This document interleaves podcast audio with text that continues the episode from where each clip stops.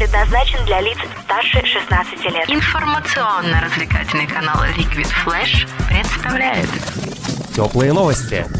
Всем привет, меня зовут Марлен Спасова в этом выпуске.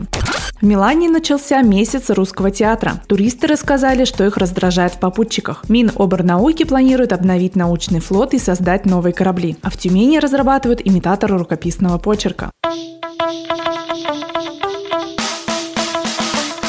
Слушай больше передачи выпусков на Liquid Flash. В крутом приложении и... Кто сказал, что это саунд А ну парень, покажи. Прическа и осанка выдают к тебе бандита. Ты ведь знаешь, где вся истина зарыта. Так расскажи другим, это что ли приложение Soundstream?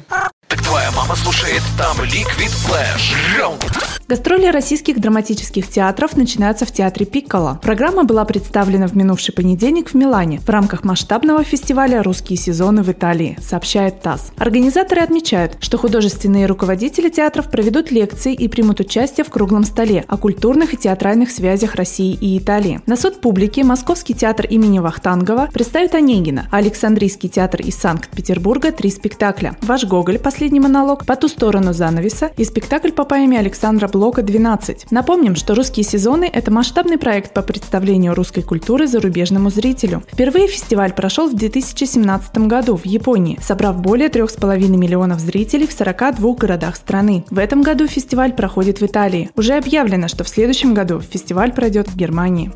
Неряшливость, неблагодарность и необязательность попутчиков более всего раздражает российских туристов во время поездок, сообщает Регнум. Нечистоплотные попутчики раздражают 41% российских путешественников. Еще 37% недовольны теми, кто не проявляет благодарности за организацию поездки, однако возмущается отходом от первоначального плана. На третьем месте раздражителей люди, из-за безответственности которых маршрут приходится корректировать. Другие раздражающие факторы – это споры между любителями роскоши и экономными туристами, а также различия режима дня сов и жаворонков. В вопросе участвовали 26 тысяч жителей 26 стран мира.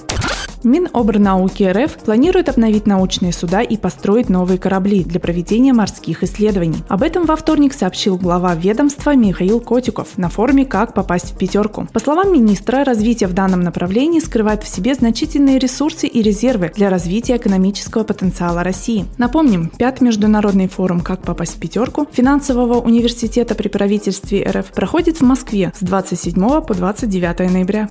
Группа студентов-физиков Тюменского государственного университета разрабатывает устройство, которое будет способно писать рукописным почерком. Об этом 27 ноября сообщила пресс-служба вуза. Для работы устройства потребуется специальное приложение на планшете или смартфоне с уникальным авторским почерком. В результате, рассчитывают разработчики, будут оптимизированы бизнес-процессы и ускорится принятие решений в компаниях. Указанная технология найдет применение и в сфере строительства, и в медицине.